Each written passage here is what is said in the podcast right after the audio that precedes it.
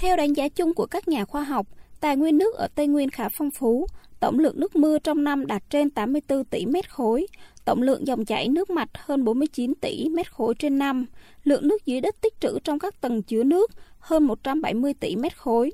Tuy nhiên, do đặc thù cấu trúc địa hình, sự phân bố rải rác không đồng đều cả về không gian và thời gian, cùng với tác động của biến đổi khí hậu, áp lực gia tăng dân số, ý thức sử dụng nguồn nước chưa cao, đang ảnh hưởng không nhỏ đến an ninh nguồn nước tại Tây Nguyên. Tại hội thảo, các đại biểu đã tập trung thảo luận một số vấn đề liên quan đến thách thức, giải pháp trong khai thác sử dụng và phát triển tài nguyên nước, phục vụ phát triển kinh tế, văn hóa du lịch Tây Nguyên bền vững.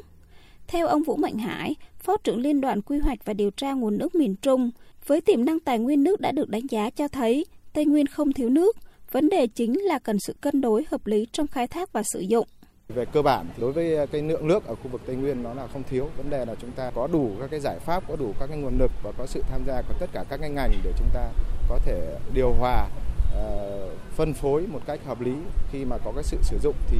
Ừ, nếu như chúng ta đối diện với các cái vấn đề có thể thiếu hụt về nguồn nước thì chúng ta phải có thứ tự sắp xếp ưu tiên, điều hòa phân bổ các nguồn nước theo các cái thứ tự ưu tiên để đáp ứng hài hòa các cái mục tiêu và chia sẻ cái nguồn lợi tài nguyên nước một cách hợp lý cho tất cả các cái ngành khác nhau.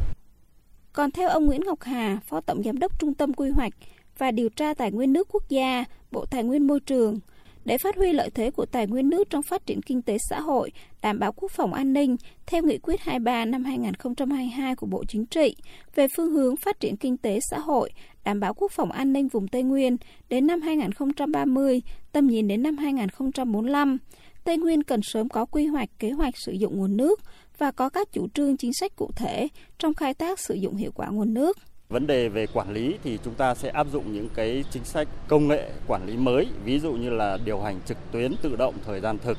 trên cơ sở các cái hệ thống thông tin và mô hình số để xây dựng các cái kịch bản nhằm chủ động thích ứng linh hoạt với biến đổi khí hậu và cái khả năng nguồn nước ở trên lưu vực sông mà chúng ta thấy rằng là Tây Nguyên là đầu nguồn của bốn hệ thống sông lớn gồm có sông Sê San, sông Sê Bốc, sông Ba và sông Đồng Nai.